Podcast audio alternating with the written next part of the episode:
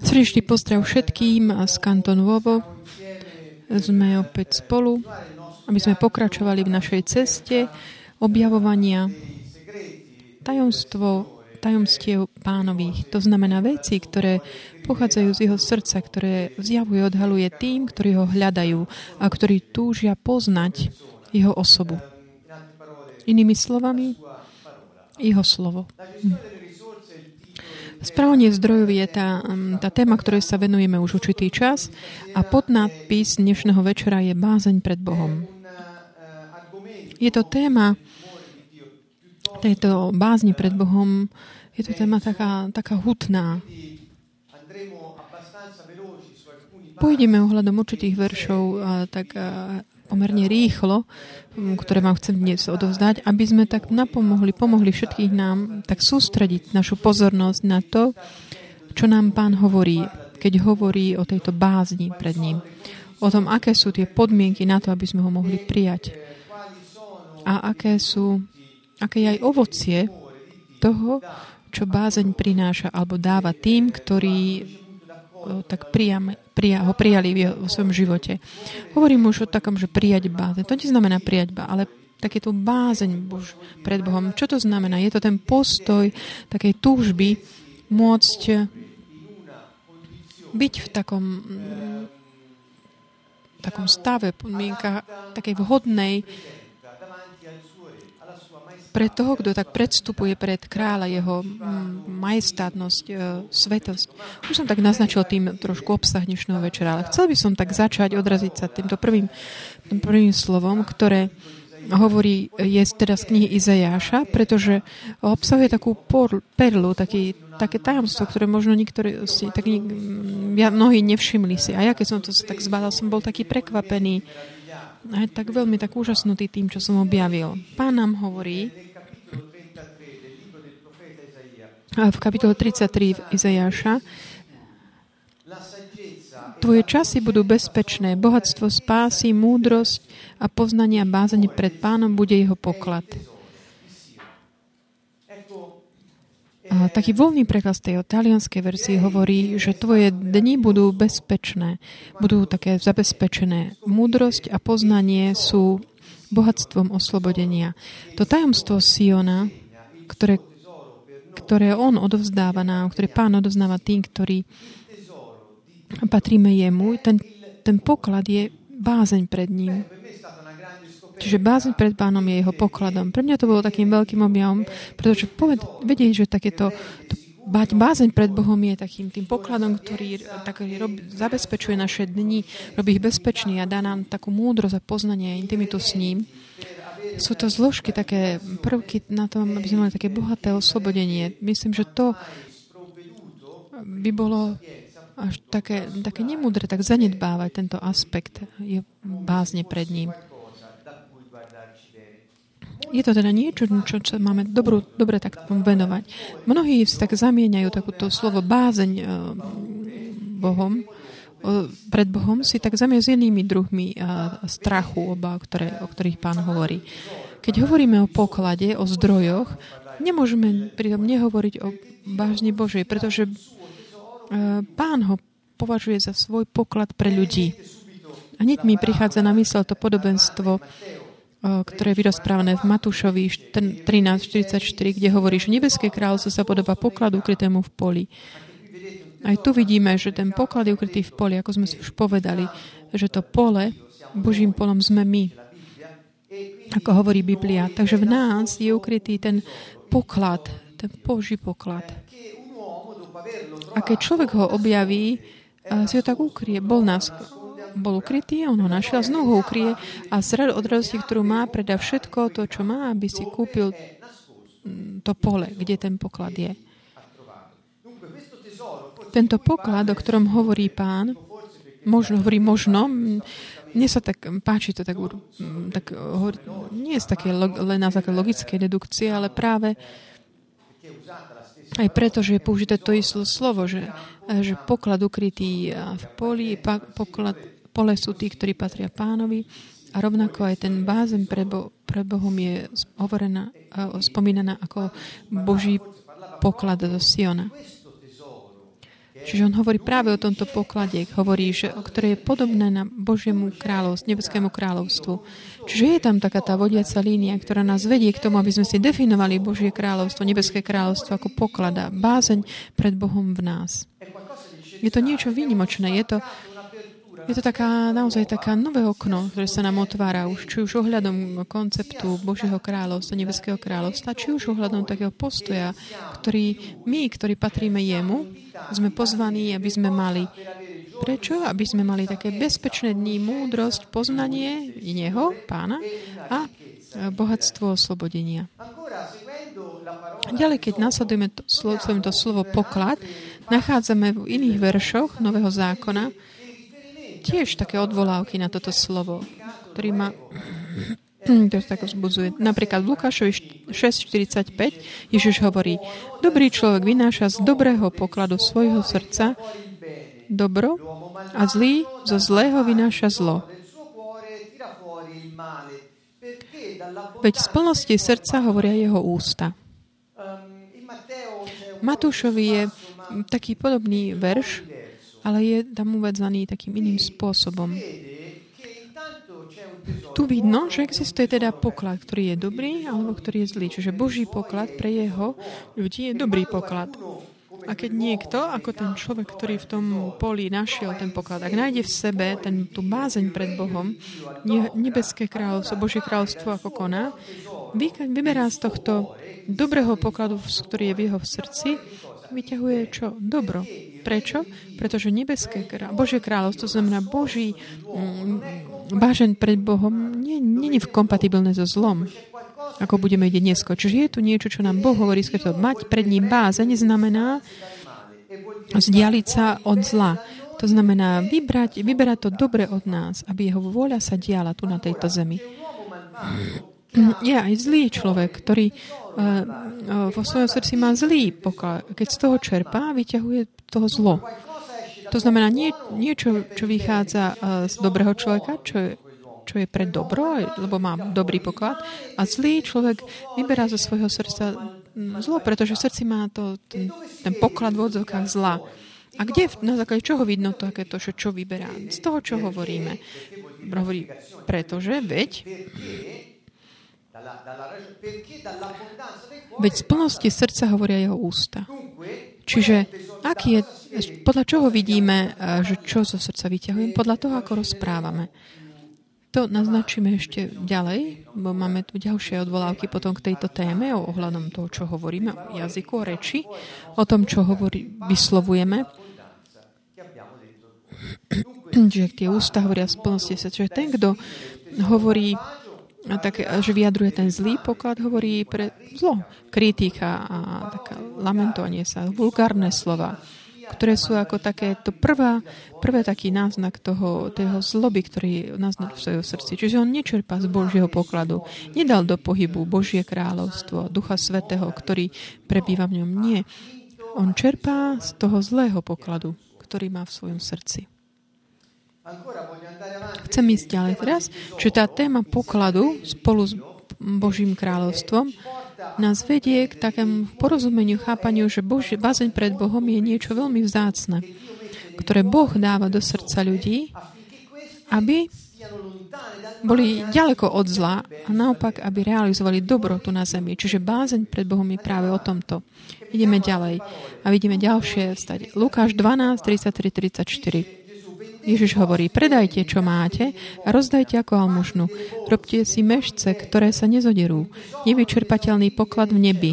Kde, čiže opäť slovo poklad. Kde sa zlodej nedostane a kde molníči, lebo kde je váš poklad, tam bude aj vaše srdce. Tieto dva, takéto, to, čo hovorí Ježiš, je také naozaj výnimočné, že, že ukazuje najprv, že kde, to, čo hovoríš, naznačuje to, kde čerpáš, to, čo je v tvojom srdci. A tam, kde je tvoje srdce, tam je tvoj poklad. Pretože predtým hovoril, keď sa vrátim k tomu, že v srdci človeka je dobrý poklad, alebo človek si môže vybrať aj zlý poklad. Čiže kde je tvoje srdce, tam je aj tvoj poklad. Čo to znamená? Že tam, kde my, čomu my tak prilneme, kde venujeme svoje city, kde sústredíme svoje emócie, tam je náš poklad. Ak my, tak máme priputané srdce, alebo naše city, ak sa staneme tak jedno s takým našim srdcom, skrze to vyjadrovanie, lebo srdce je tiež takým vyjadrením, ak sa teda prilníme takým zlým veciam, je to ten zlý poklad, z ktorého čerpáme. A určite to nie je bázeň pred Bohom. Čo to znamená? Že Božie kráľstvo nekoná v našom svete. My, že my sa tak oddelujeme od toho veľkého požehnania, ktoré je vidieť, kon, ako Pán koná v jeho moci majestátnej. Ďalej, Matúš trinásť päťdesiatdva. Ježiš im povedal, preto sa každý zákonník, ktorý sa stal učeníkom Nebeského kráľovstva, podobá hospodárovi. Zákonník tých, čo to bol taký, akoby ten advokát, ktorý sa stal študentom Nebeského kráľovstva. A naozaj mi je to také blízko s tým tak za, za, týmto tvrdením Ježiša. Pred... Hovorí, že sa podobá k hospodárovi, to znamená, je niekto, kto je pánom toho, čo koná rozho- svojich rozhodnutí, ktorý vynáša zo svojej pokladnice veci nové i staré. To znamená, keď sa staneš učeníkom Nebeského kráľovstva, tak si odborník na, na slovo, ty tak kráľuješ v tvojom živote a z tvojho srdca čerpáš z toho dobrého pokladu, ktorý sa nezaobíde bez bázni Božej. Alebo nemôže sa zaobísť bez nej. V druhom liste Korinťanom ďalej, štyri, Pavol, ak by pokračoval v tej téme pokladu, hovorí, no tento poklad máme v hlinených nádobách, aby mal Boh zvrchovanú moc a nie my. Čo to je tieto hlinené nádoby? Kde je tento poklad? Predtým sme počuli, že ako Ježiš hovorí, že je v našom srdci. Čiže Boh dáva svoj poklad do našho srdca. Pozor, lebo aj diabol dáva svoj poklad do srdca človeka. Ak to Boh človek príjme, vyjadruje tú zlobu, pretože čerpá z tohto zlého pokladu, ktorý je v srdce. Čiže, čiže hovorí, Pavol tu hovorí, že tento poklad Boží, ktorý je vzácny a je ukrytý v našich srdciach, je v takých nádobách hlinených. Pripodobňuje naše srdce hlinenej nádobe. Prečo? Pretože vidno, aby bolo vidno, že tie dobré veci, ktoré sú vyber, tak vychádzajú z nás, akoľkoľvek môžeme byť fragilný, taký fragilný alebo slabý. Pavol viackrát hovoril, že chválim sa Pánom a že v jeho, mojej slabosti sa prejavuje jeho sila. To je ten istý koncept. Čiže toto hlinená nádoba, mnohí hovoria, že sa to rovná niečomu zlomému, pretože je fragilný. Rozbitému. Nie, nie je to tak, pretože Pavol hneď za tým hovorí, ale kto nás môže zabiť? Ak Božia láska je s nami, nikto nás nemôže rozbiť, ako by zničiť. A tá úžasť je, naše srdce ako hlinená nádoba je fragilné, nie, ale nezlomí sa, pretože je v ňom dobrý poklad. Čiže toto je ten koncept, ktorý chcem tak uh, ilustrovať.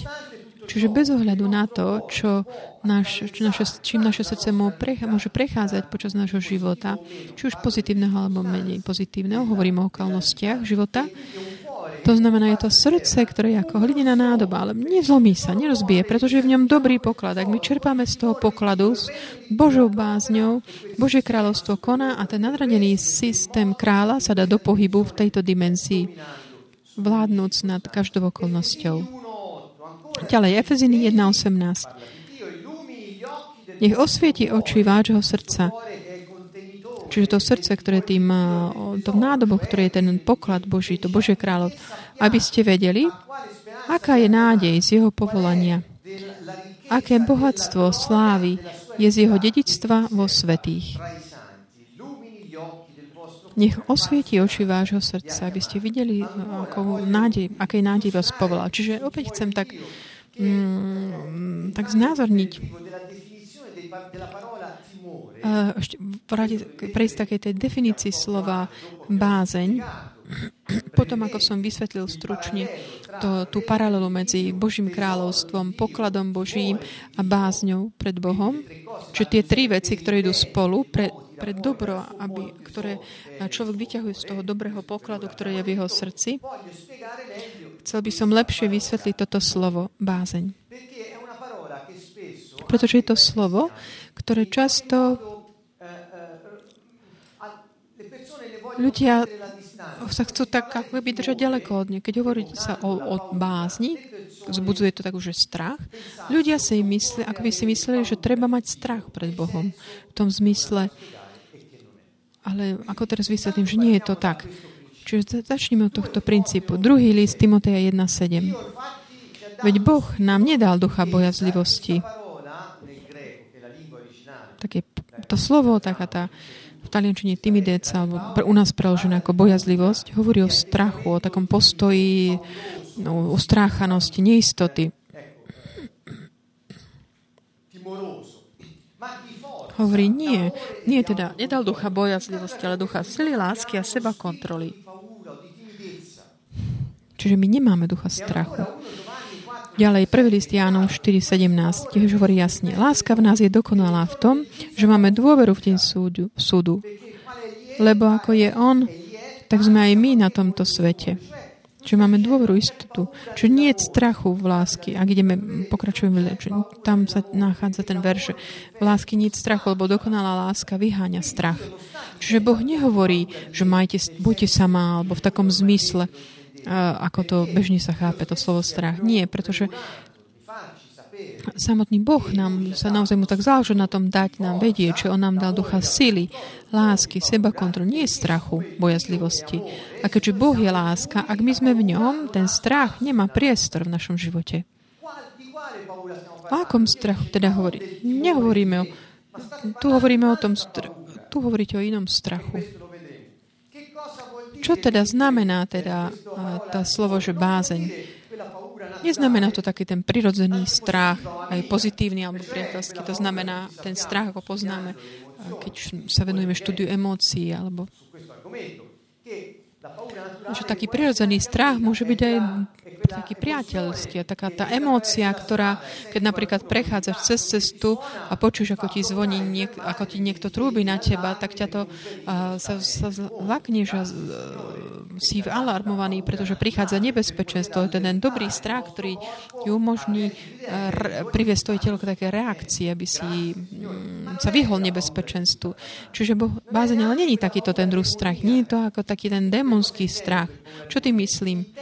Myslím ten taký ten strach, ktorý nás vedie k takej paralýze, k takému bloku, že nás zablokuje. Alebo taký ten strach z nás samých, alebo z druhých ľudí, alebo zo života, z okolností. Alebo ten strach byť aktívny. Taký ten strach, ktorý ti uh, vedie k tomu, že nefunguješ.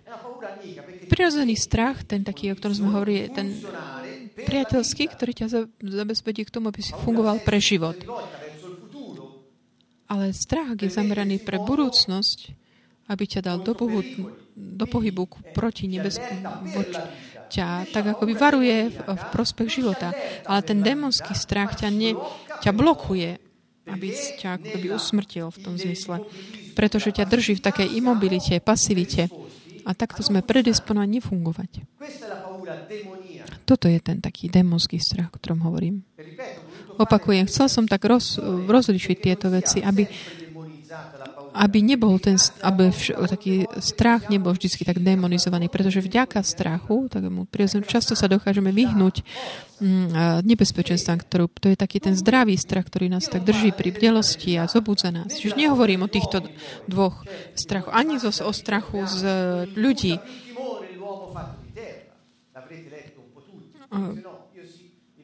Ako je v Žalmoch napríklad písané, že, že by sme sa nezlakli ľudí. To znamená, aby nevzbudzoval pre nás strach, strach človek stvorený z prachu zeme. Čiže nemáme sa báť ľudí. Čiže nie je to ani tento druh strachu.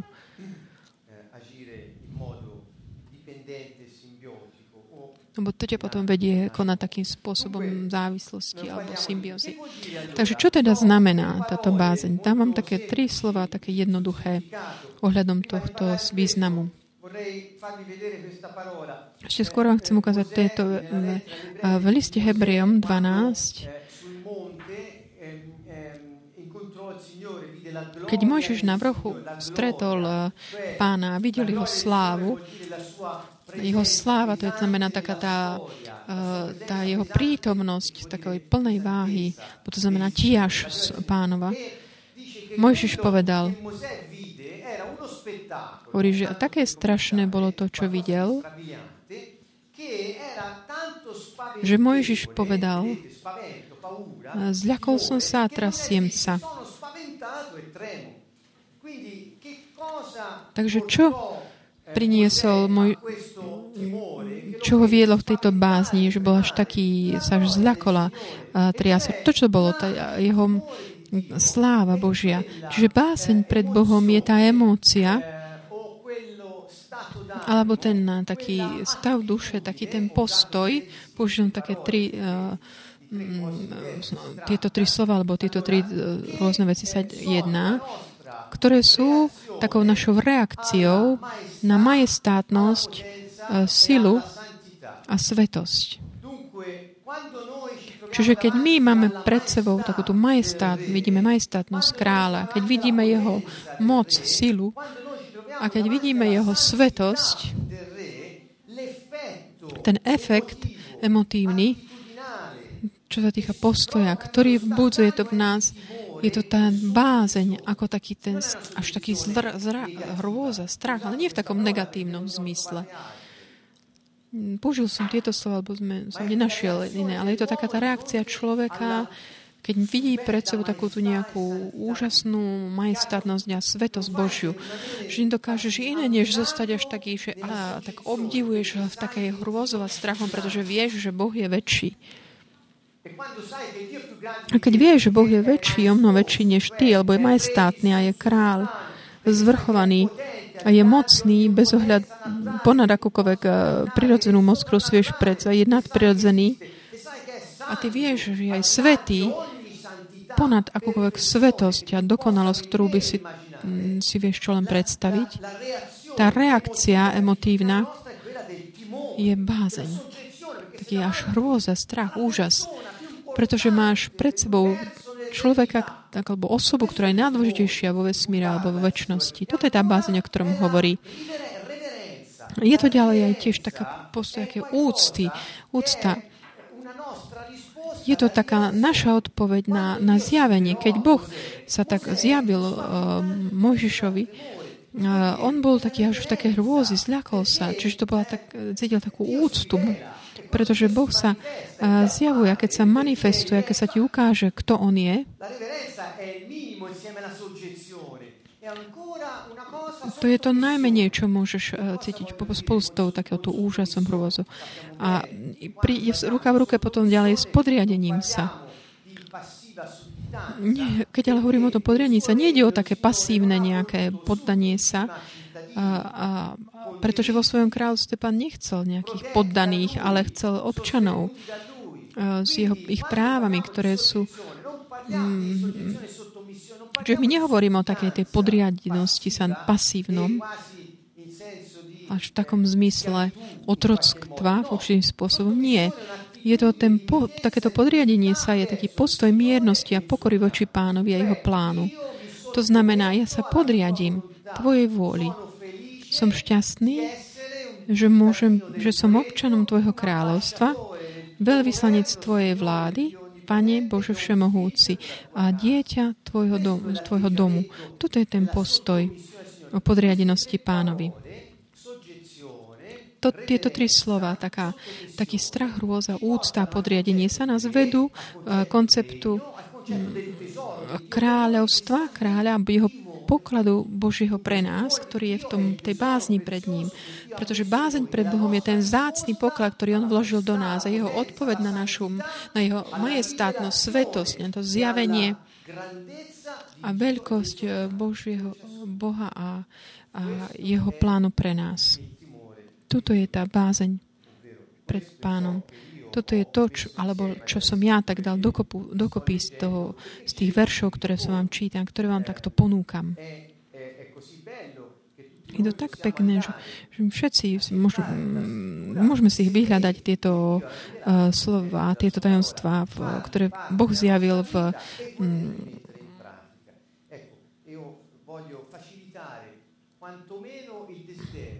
Čiže chcem tak, naozaj tak vzbudiť takú túžbu, aby ste robili rovnako, teda hľadali.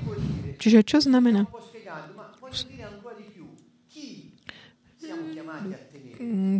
Ko, koho, pred kým sme tak pozývaní, aby sme mali bázeň? Genesis tridsaťjeden štyridsaťdva. Keby nebol býval so mnou Boh, môjho otca, Boh Abraháma a ten, ktorý sa, bol, sa bojí, ten, ktorého sa bojí Izák. Čiže kto je ten, ktorého sa bojí Izák? Je to Boh Abraháma. Takže ten, pred ktorým sa, ktorého sa bál Izák, je Boh. Čiže ten, ktorému máme zdať bázeň. Ak ideme ďalej v tej istej kapitole, je to nech je sudcom medzi nami. Jákob prisahal na toho, ktorý sa bojí, ktorého sa báli. Čiže on prisahal v mene Božom. Urobil prísahu v mene Boha. Kto bol Boh? Boh, ktorého sa Izaak bál. To znamená ten, ktorého predtým mal bázeň. Čiže kto je tento Boh? Ten, ktorý si zaslúžil takú uh, bázeň, no, takú tú úctu a podriadenie sa. A toto ma viedlo k takému, takej úvahe, ktorú vám tak ponúkam. Z toho, čo uh, sa hovorí, keďže tým takým objektom tej takej bázne týchto ľudí uh, v písme bol Boh, vedie ma to k takému, že keď našou Keď našom, predmetom nášho strachu nie je Boh,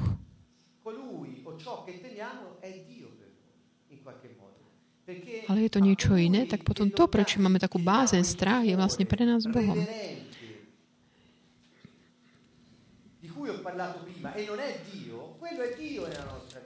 Čiže toto sa potom stáva Bohom, pretože urobíme všetko preto, aby sme sa aby sme sa mu neznepáčili, lebo máme pred ním bázeň. To je len taká úvaha ohľadom tých slov, ktoré som práve ohlásil z knihy Genesis. Chcem teraz ísť ďalej.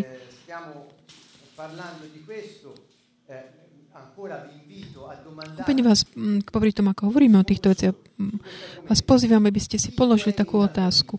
Pred kým máš takú, takú bázeň vo svojom živote? Strachu, chodoby, ľudí, mocných? Pred kým máš taký ten, tú bázeň?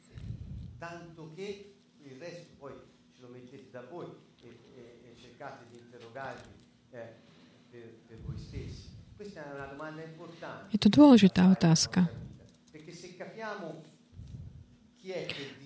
Pretože ak pochopíme, kto je ten, kto tak aby riadi naše konanie skrze ten strach a nie s takým tým, takým tým negatívnym strachom, ten sa potom stáva pre nás takým Bohom. Alebo to. Znamenie Ducha Svätého. Pozrieme sa na Izajáša jedenásť jedenásť štyri, čo nám hovorí. Aby sme videli, čo znamenala bázeň v živote Ježiša. Čiže z pňa Jeseho vypučí ratolesť a z jeho koreňov výhonok vykvitne a spočinie na ňom duch pánov. Hovorí o Mesiášovi. Čiže táto verš hovorí o Ježišovi, Mesiášovi. Teda spočinie na ňom duch pánov. Kto je duch pánov? Je to manifestácia Ducha Svätého ako Boha. To znamená, Duch Svätý je Boh. Takže Boh, Duch Svätý, spočinie na ňom. Čiže Boh, Duch Svätý, Duch Svätý, ktorý sa manifestuje ako Boh tu na Ješuovi Mesiášovi, hovorí, je to duch múdrosti a rozumu, duch rady a sily, duch poznania a uzatvára povoriac také bohabojnosti alebo bázni pred Bohom. A potom vo verši tri hovorí, verši tri hovorí, ako vôňu bude vdychovať bázeň pred báňou, bánom. Čiže tá bázeň pred ním bola taký ako posledný, taká tá pečať prejav, ako keby prejavov, zapečatenie tých prejavov Ducha Svätého v živote Mesiáša. Bolo to znamenie pečať uh,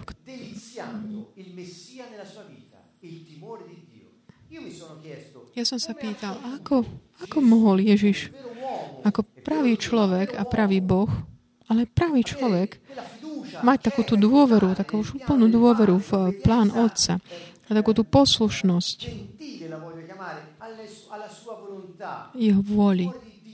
Bola to práve bázeň pred Bohom, pretože on vdychoval ten, tú bázeň ako, tak, ako vôňu, pretože sa uctieval Otca, pretože on vedel, čo bude Otec robiť a mal dôveru v Neho, ale bázeň a mal takú bázeň, strach, aby, aby sa neodklonil od toho, čo bolo od večnosti pripravené. To držalo na tej správnej ceste. Keď toto my, my čítame ohľadom Mesiaša, vedzme, že to je práve aj pre nás, pretože tento Mesiaš nám dal svojho ducha, potom ako nás vykúpil. Dal nám svojho ducha, keď sme ho prijali ako nášho pána v našom živote.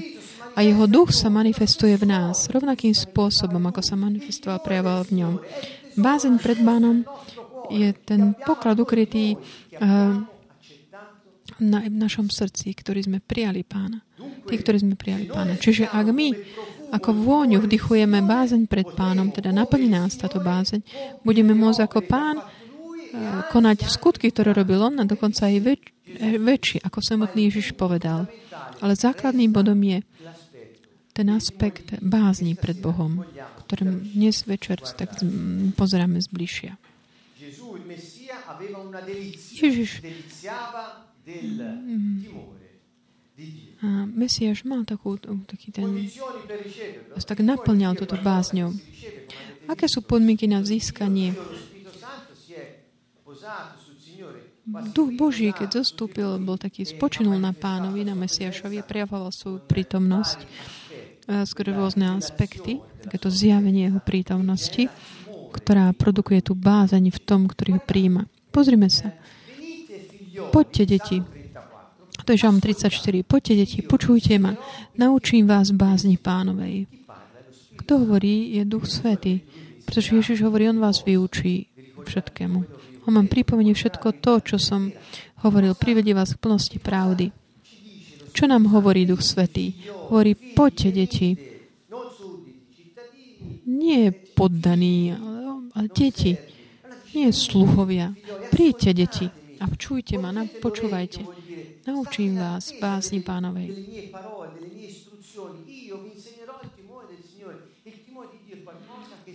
Čiže bázeň pred Pánom je niečo, čo sa, čo sa dá akoby naučiť, čo Boh tak vyučuje. Čiže bázeň v srdci je niečo také, čo je tak uh, cibrované a upevňované skrze vyučovanie Ducha Svätého. A vyučovanie Ducha Svätého je niečo, čo vyžaduje našu pozornosť. Načúvajte ma. Deti, ja vás budem učiť, vyučovať bázni Pánovi. Čiže nie len tú bázeň pred Pánom treba, uh, je vyučovaná, ale treba, je možné sa to naučiť, aby sme to mohli objavovať. Ten poklad. Poklad nájdeš a potom kúpiš celé pole.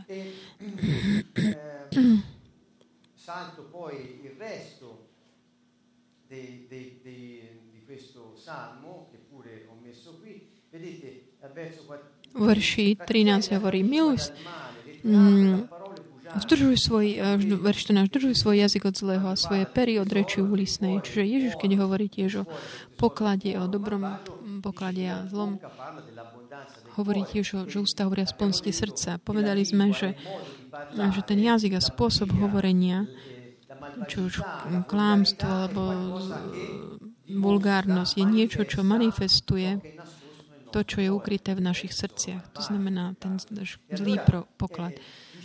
Hovorí tu, čiže naučím ťa bázni Pánovej a zdržuj svoj jazyk od zlého. Čiže bázeň pred Pánom nie je a, kompatibilné so zlým hovorím zle.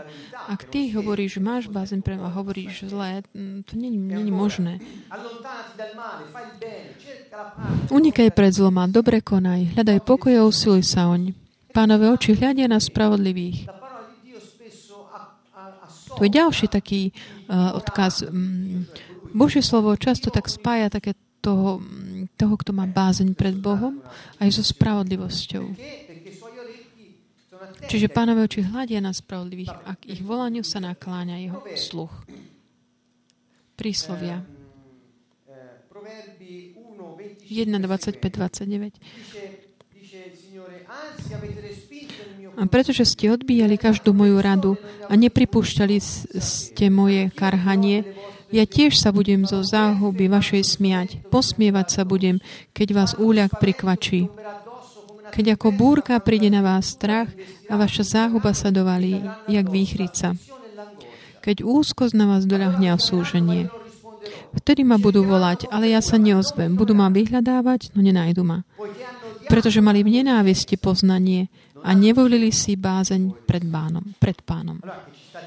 Čo nám týmto Boh hovorí? Hovorí nám, že máme ten taký, často taký obraz takej Boha, že si, môžem si robiť vlastne, čo my chceme, ale v skutočnosti Boh hovorí, ak ty si vyberieš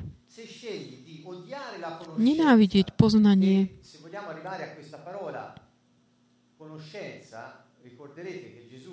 Toto slovo, pamätáte si, toto, ako Ježiš hovoril, že večný život je poznať teba, Otče, a toho, ktorého si posna, poslal, ktorý som ja. Čiže to poznanie je vlastne večný život.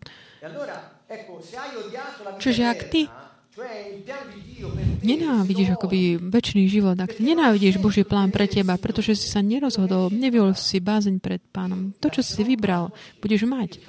Boh ti hovorí týmto toto. To, čo si vybral, budeš mať. Čiže bázeň pred Pánom je také to, čo rozhoduje. Čiže nemať bázeň pred Bohom znamená dať sa do takej situácii, že otvoríš svoj život pre prekliatia. Pomyslíme, akú dôležitosť má táto téma. Aká je dôležitá teda. Ďalej, príslovia jeden sedem. Základom poznania je bázeň pred Pánom. Čiže to poznanie. Bláz, len blázni pohrdajú múdrosťou a, a takým výchovou. Kým, ako sme videli predtým, ten Žalm tridsaťštyri, a tam videli, že bázni, bázni Pánovej nás učí duch, vyučuje Duch Svätý. Príslovia jeden dvadsaťpäť a ďalej. jeden dvadsaťpäť a ďalej. E, sme sa naučili, že bázeň pred Bohom si môžeme vybrať, vyvoliť, alebo ju odmietnúť. A tu ďalej sa učíme, že, že blázni pohrdajú tou múdrosťou. Ale ak máš bázeň pred bo Pánom, budeš mať múdrosť a budeš vychovávaný, vzdelávaný Duchom Svätým, aby si mal čo? Bohatstvo, oslobodenie a bezpečné dni. Pamätáte to prvé, prvý verš, ktorý sme, ktorom sme sa dnes venovali. A ďalej, príslovia tri sedem. Nezdaj sa múdrym sebe samému. Boj sa Pána a vyhýbaj sa zlu. Zdia, vyhýbať sa zlu, to je ďalšia vec, ktorej sa učíme. To znamená vyhýbať sa zlu.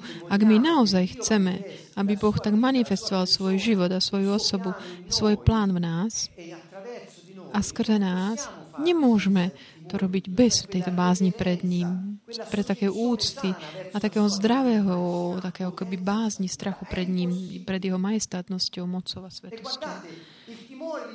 Bázeň pred Bohom nás drží ďaleko od zla, ale ak my sa nerozhodneme, nevyberieme si to, že byť ďaleko od Boha, nemôžeme mať bázeň pred Bohom, lebo sme si vybrali iné. Ak sa ty spájaš so zlom, nemôžeš mať bázeň pred Bohom.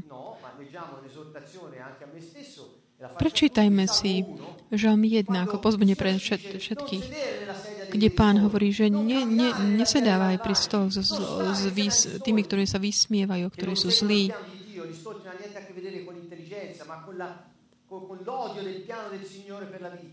Ktorí nenávidia Boží plán pre, pre život. Nespájajú sa s nimi, pretože ak ty sa s nimi budeš spáť, nemôžeš povedať, že máš bázeň pred ním. Ak ty nemáš bázeň pred ním, nemôžeš mať jeho poklad. Ak neho nemáš v srdci, tak nemáš zlý, nemôžeš byť v kráľovstve. Buď ďaleko od zla. Vyhýbaj sa mu. Ak si myslíš, že máš všetky odpovede v, v sebe, že sa, tak znamená, že nemáš bázeň pred Bohom. Ako tu napísané, nezdaj sa múdrym sebe samému, že ty máš odpovede pre všetky, že ty vieš pravdu. To znamená, že nemáš bázeň pred ním, pred Bohom.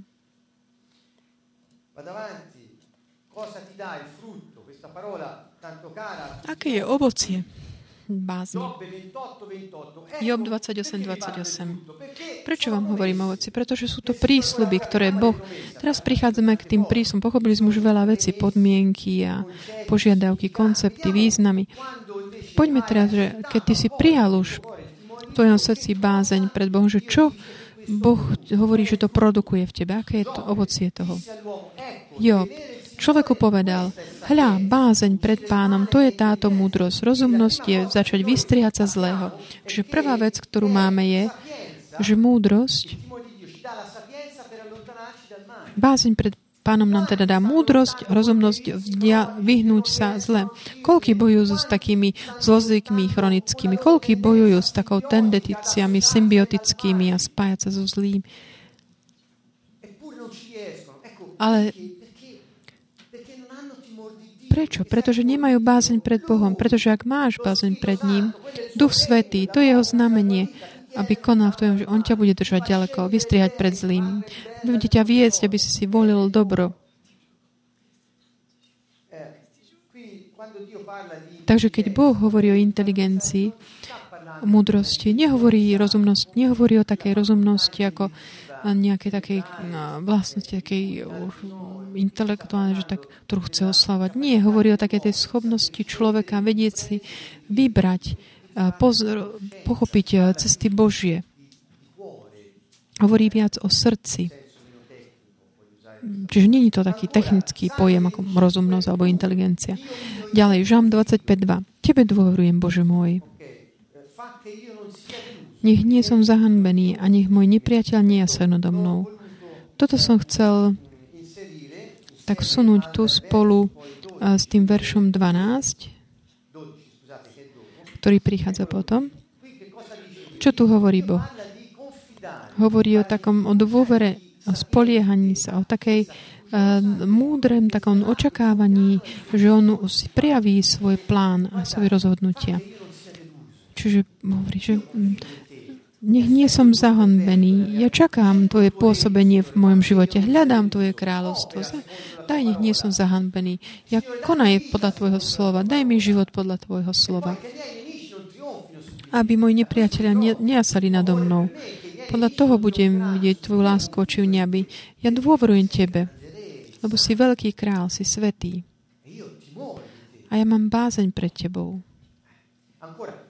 Čiže verš, v rovnakom žalme pokračuje, hovorí, ako je to s človekom, čo sa bojí Pána.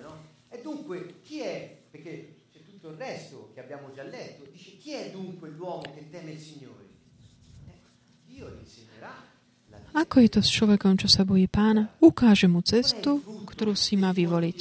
Čiže čo je ovocím bázni pred Bohom, Bohom našich srdce? Že my môžeme mať vyučovanie Ducha Svätého, aby sme sa vyhýbali zlu a vyberali si cestu spravodlivosti. Vidíme, ako úžasné prisľúbenia. Čiže opäť, Boh tu, vidíte, že nevyučuje všetkých. Boh nevyučuje všetkých. Takéto, že ukáže mu cestu, aby si vybral cestu spravodlivosti. Boh tiež povedal, že tiež ne, že Ježiš povedal, nedávajte perly sviniam. Mi hovorí, ja moje tajomstva dávam vám, vás volám priatelia, vám dávam tie tajomstva kráľovstva. A nemyslíme si, že, že Boh, boh dáva veci, ako keby také, ktoré sú také lacné, že majú nízku. Koho vyučuje Boh? Tých spravodlivých. A kto sú spravodliví? Tí, ktorí majú bázeň pred ním. Prečo ich vyučuje? Pretože keďže majú bázeň pred ním, tak ho počúvajú. Veľmi jednoduché. Pretože ak nie je Boh, Boh hovorí, ale ľudia nepočujú. Hovorila ste už niekedy s ľuďmi, a ich vlastne vôbec nezaujímalo to, čo hovorí. Oni ťa počúvajú len zo zvedavosti, alebo aby ťa nachytali pri niečom. Ale ich nezaujímajú minimálne to, čo... Ty čo urobíš? Dáš im tvoje tajomstva? Zveríš im tvoje najdôležitejšie veci? Keď vidíš, aký ich postoj, zastavíš sa. Ak ťa to nezaujíma, to, čo ti mám podať, ja nebudem pokračovať.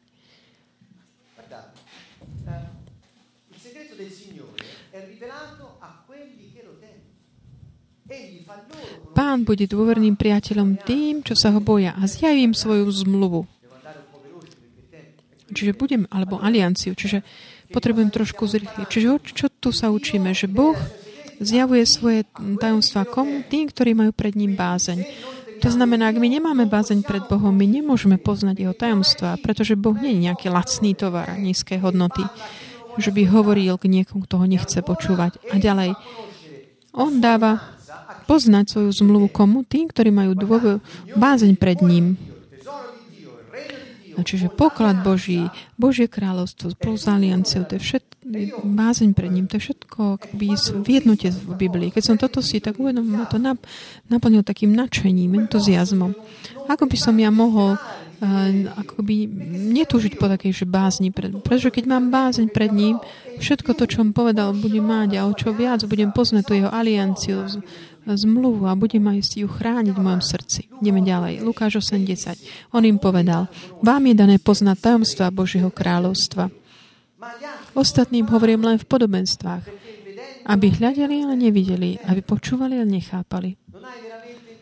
Nemáš skutočný záujem o mňa, ale len o to, čo ti môžem dať, lebo teraz potrebuješ a zajtra... OK. Porozprávam ti nejaké podobenstvo, aby si ty mohol aspoň uh, zacítiť tú vôňu niečoho, čo je tak ukryté, tej múdrosti v tej podobenstve. Ale ak to budeš chcieť, pôjdeš ju hľadať a potom ti to zjavím. Čiže taký je zmysel podobenstiev. Ďalej, ovocie. Žalm sto tri. Od veršu trinásť. Ako má otec súcit s deťmi, tak pán súcití s tými, ktorí majú pred ním bázeň. Ak ty máš bázeň pred ním, jeho súcit je s tebou. Nechcem hovoriť, že Boh, tým povedať, že by Boh nemal súcit s tými, ktorí nemajú pred ním bázeň, inak by zomreli hneď. Ale ja chcem tu zdôrazniť, také toto, že to jeho ovocie si tak nevyhnutne prejaví v tvojom živote už len kvôli tomu, že máš bázeň pred ním. Verš štrnásť. On dobre vie, z čoho sme stvorení. Pamätá, že sme iba prach. Ďalej, verš sedemnásť. No láska Pánova je od večnosti až na večnosť voči tým, čo majú pred ním bázeň. Mňa to viedlo k takému uvažovaniu. Nechcem nejaké uzávery robiť, ale zdá sa mi takmer, že tá láska je bez... je nekonečná voči tým, ktorí majú pred ním bázeň. Boh je veľký, čo sa týka lásky a pomaly do hnevu. Boh nám tu týmto hovorí, že, že to ty si tak môžeš tak ťahať, ako by to lánko, koľko len chceš, ale ja mám kontrolu. Ak ty si vyvolíš iné, OK.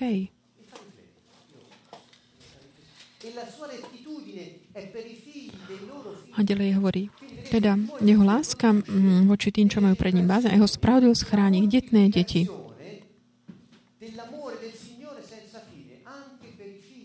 Čiže aj pre deti tých, ktorí majú bázeň. Pre...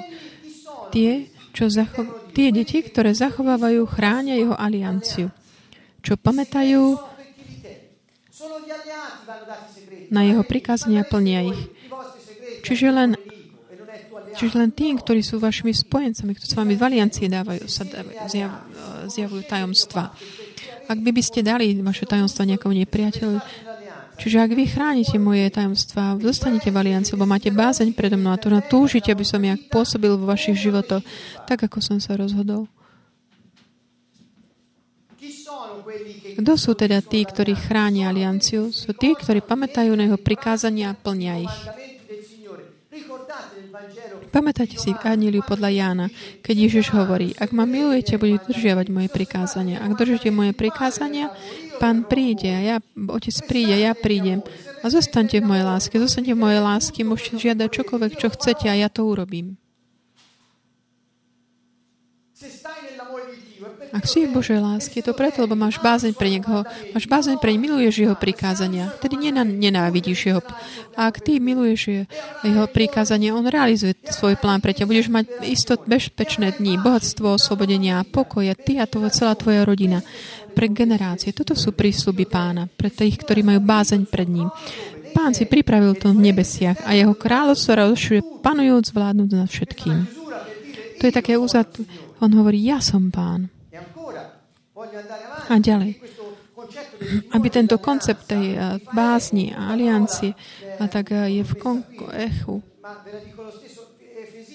Efezanoch, kde hovorí, podriadite sa jedni druhým, také bázni pred pánom. pánom. Keď hovorí o, o manželskej aliancii, hovorí, nech žena je podriadená manželovi a muž, aby miloval manželku. Čiže hovorí o vzájomnej takomto postoji jedného voči druhému, takými špecifickými spôsobmi, pretože v bázni pred pánom byť taký podriadený jeden druhému, to, čo garancuje úspech manželstva, je tá bázeň pred Bohom, lebo to je tá aliancia, na ktorej to všetko stojí. Boh hovorí, chránim alianciu. To je bázeň pred ním, ktorá umožní človeku chrániť tú alianciu. A keďže manželstvo je takouto alianciou medzi mužom a ženou v tej vernosti pre celý život, o toto ide. Ako môžeš chrániť nejakú alianciu, ak nemáš bázeň pred Bohom, ktorý vás spája? Nemožné. Čiže tak vyberám také tie uzavry na, na základe písma. Vás tak pozývam, tak vy, aj vy hľadať si tie uh, poklady pre vás. Taká túžba poznať Božie zmýšľanie. Podriate sa teda jedni druhým, rešpektujte sa navzájom, majte úctu. Takú tú, tú, takú tú bázeň kvôli tej svetosti, ktorá je v tom druhom človeku, pretože Boh je prítomný v ňom. Príslovia desať dvadsaťsedem. Báseň pred pánom predlžuje dni života, lež roky bezbožných sa skracujú. Čiže nie je to niečo. No, také ten uh, pojem takého predlžovania dní života, to znamená, že žijeme naše dni v takej plnosti, ktorú Boh pripravil. Ďalej, príslovia štrnásť dvadsaťšesť dvadsaťsedem. Ten, kto sa bojí pána, má v ňom pevnú nádej, istotu. Ako by sme mohli, keď sme hovorili o tom strachu, ktoré nie je takouto to, to zdravo, že by mohlo mať bezpečie. Niekto zažil takú, takú bezpečie v nejakom strachu, ktorý je taký, taký ten démisky, ktorý ťa spôsobuje pasivitu. To nie je možné. Ale keď ty máš bázeň pred pánom, vtedy zabezpe- máš, zacítiš istotu, pretože podriadiš sa tej zvrchovanej majestátnosti, majestátu.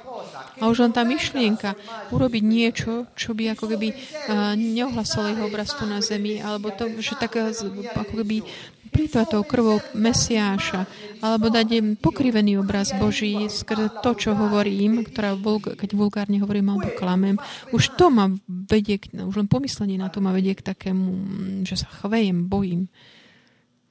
Čiže nechcem to vidieť. Že ten, kto sa bojí pána, má v ňom takú istotu. Bázeň pred pánom je zdrojom života. Majte bázeň pred ním a Duch Svätý zabezpečí aj pre vaše deti. Aj skrze okolnosti života, oko, o ktoré o ich postretnú. Toto je prísľub. Boh bude pre nich takým útočišťom. Čiže bázeň pred pánom je zdrojom života, aby sa vyhlo slúčkám, ktoré nastrojila smrť. Čo sú to prísľuby, ovoci. Ak máš ty bázeň pred Bohom, toto všetko bude pre teba. A ďalej, bázeň pred pánom vedie k životu. Príslovia devätnásť dvadsaťtri. Kto ju má, je sýty a v noci ho nenávštívi nešťastie zlo.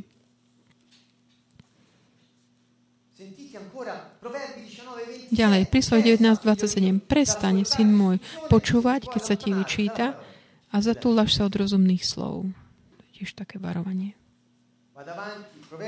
Príslovia dvadsaťdva štyri. Ovocím pokoria bázni pred pánom je bohatstvo, sláva a život. Čiže ovocie pokory, Ježiš hovorí, ste unavení, otláčaní, príďte ku mne. Učte sa odo mňa, ktorý som mierny a pokorný srdcom a budete, nájdete odpočinok pre vašu dušu. Čiže Pán nám to povedal. Taká pokora je súčasťou toho balíčka bázeň pred Bohom. Pretože bázeň pred Bohom sa nemôže spájať so zlom ani len s pýchou a s takou povýšeneckosťou. Je, proste nejde to dokopy. A preto teda ovocie pokoria bázne pred Pánom je bohatstvo. Na čo? Bohatstvo. Sláva a život. sme už videli predtým, ktorý nás chráni pred smrťou. Ďalej. V cirkvi Mesiáša, ten koncept báznia, tá skupina tých, komunita tých, ktorí majú dôveru v Neho, spoliehajú sa na Neho a na Neho. Jemu dôverujú. To je, to je eklezia. Hovorím tu grécky eklezia, pretože slovo cirkev je také náboženské. Skutky deväť tridsaťjeden. A cirkev mala pokoj po celej Judei, Galilei a Samárii. A keď hovoríme cirkev, komunita Mesiáša po celej Judei, Galilei a Samárii mala pokoj. Pokoj. Upevňovala sa táto komunita Mesia. Kde? V celej Judei, Galilei a Samárii. A žila v bázni pred Pánom. Žiť znamená kráčať, znamená správať sa. A v bázni pred Pánom a v úteche Svätého Ducha a tak neprestane rásla do počtu. Čiže, drahí priatelia, mnohí, počul som to ohlasovať na mnohých miestach, rôznych semináriách, stretnutiach, konferenciách, že ako zabezpečiť, aby rástla cirkev. Aký je teda recept na to, aby cirkev rástla, aby sa upevňovala, aby bola v pokoj v cirkvi? Je tu v práve v skutkoch deväť tridsaťjeden. Správať sa, žiť v bázni pred Bohom a príjmať útechu Ducha Svätého. To je to tajomstvo pre rast cirkvi tu na zemi.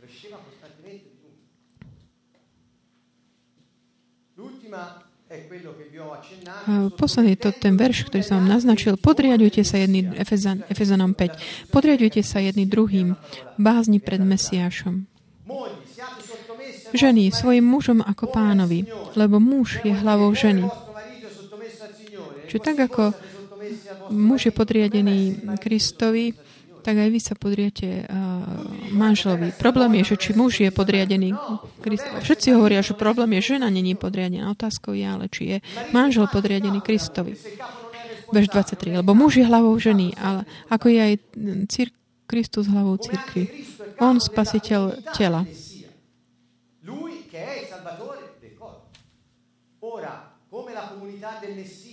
Ako je komunita Mesiáša je podriadená Mesiášovi, tak aj manžel a manželky majú podriadenie kri- mužom vo všetkom. Čo, čo hovorí o, tom, o tejto podriadenosti? Bázeň. Jediná, jediný dôvod. Muži, milujte manželky. To je príkaz. Miluj manželku. Je to zvláštne. Možno, že ľudia by začakali, že manželka miluj svojho uh, manžela. Bo toto slovo sa často spája skôr s takouto nehou v srdci ženy. A skôr niečo, niečo, čo muži. Ale nie, je to jednoducho prikázanie. Tak ako Kristus miluje cirkev, tak aj ten, tá hlava ženy, ktorá je podriadený Mesiášovi, nech miluje túto manželku. Taký malý náznak. Pamätajme, že manželstvo je aliancia medzi mužom a ženy vo vernosti a, vzá, a, vo, a vzájomnej dôvere vo, na veky. A táto aliancia je chránená v bázni pred Bohom. Ak tam nie je bázeň pred Bohom, manželstvo má problémy. Prvý list, list Petra, jedna pätnásť. Ale ako svätý je ten, ktorý vás povolal, buďte aj vy svätí vo všetkom svojom počínaní. Z jedného takého štúdia z hebrejčiny, ktorom vám hovorím, že slovo svätý, som to prečítal,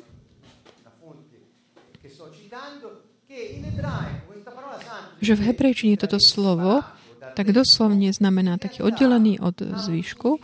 V skutočnosti má aj význam taký zaujímavý. Znamená špeciálny, jedinečný, úžasný, výnimočný. Čiže ako ten, ktorý vás povolal, je špeciálny, aj vy ste špeciálni vo všetkom svojom počínaní. Ste úžasný, jedinečný, tak ako on je úžasný, jedinečný vo všetkom svojom konaní. Takže buďte aj vy takýto špeciálny.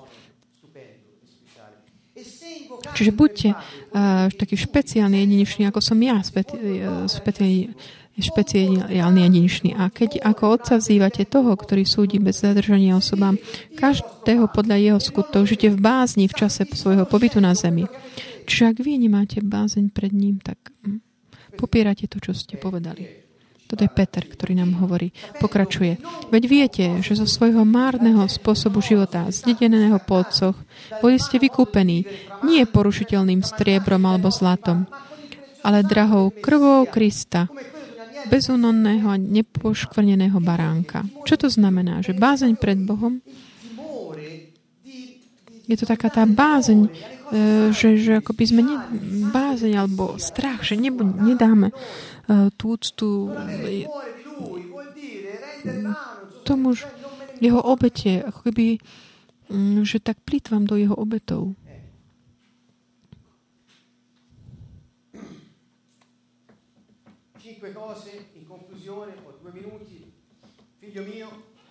Príslovia dva jedna hovorí Pán.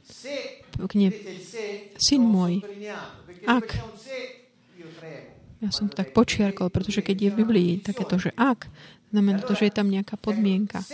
Ak príjmeš moje výroky a moje prikázania budeš chrániť v sebe, čiže toto slovo je pre toho, kto príjme jeho Pánové slova a prikázania. Čo to znamená? Zobrať ich ako pravdu, prijať ich tak, a dať ich do praxe. Toto znamená prijať. Nie len, že prečítať, študovať a naučiť sa nás pamäť. Znamená akceptovať ako pravdu, ako pôvodnú informáciu ohľadom všetkého, čo nachá... ohľadom všetkého, čo máš stretávaš v živote. Boh má pôvodnú, je tú pôvodnú informáciu. Keď to ty dáš do praxe a chrániš ich v tvojom srdci,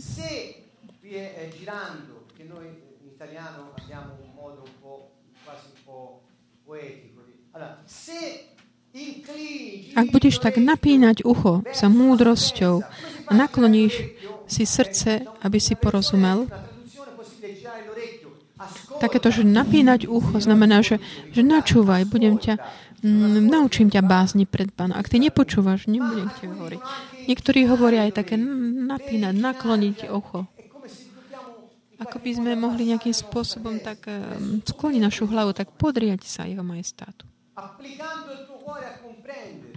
A nakloníš si srdce, aby si porozumel. Ak budeš kričať, ak ich budeš dávať do praxe a budeš počúvať moje prikázania, ak budeš kričať, aby si mal intuíciu, rozumnosť a dovolávať sa svojim hlasom porozumenia, to znamená, ak skrze modlitbu, tak je to kričať, volať, znamená, ak ty skrze modlitbu sa budeš obracať na mňa, aby si mal prijalu intuíciu, aby si pochápal, porozumel tajomstvom Božieho kráľovstva. Ak budeš hľadať, takéto je porozumenie týchto tajomstiev, ako, ako striebro a zlato, a budeš ho hľadať ako ten poklad,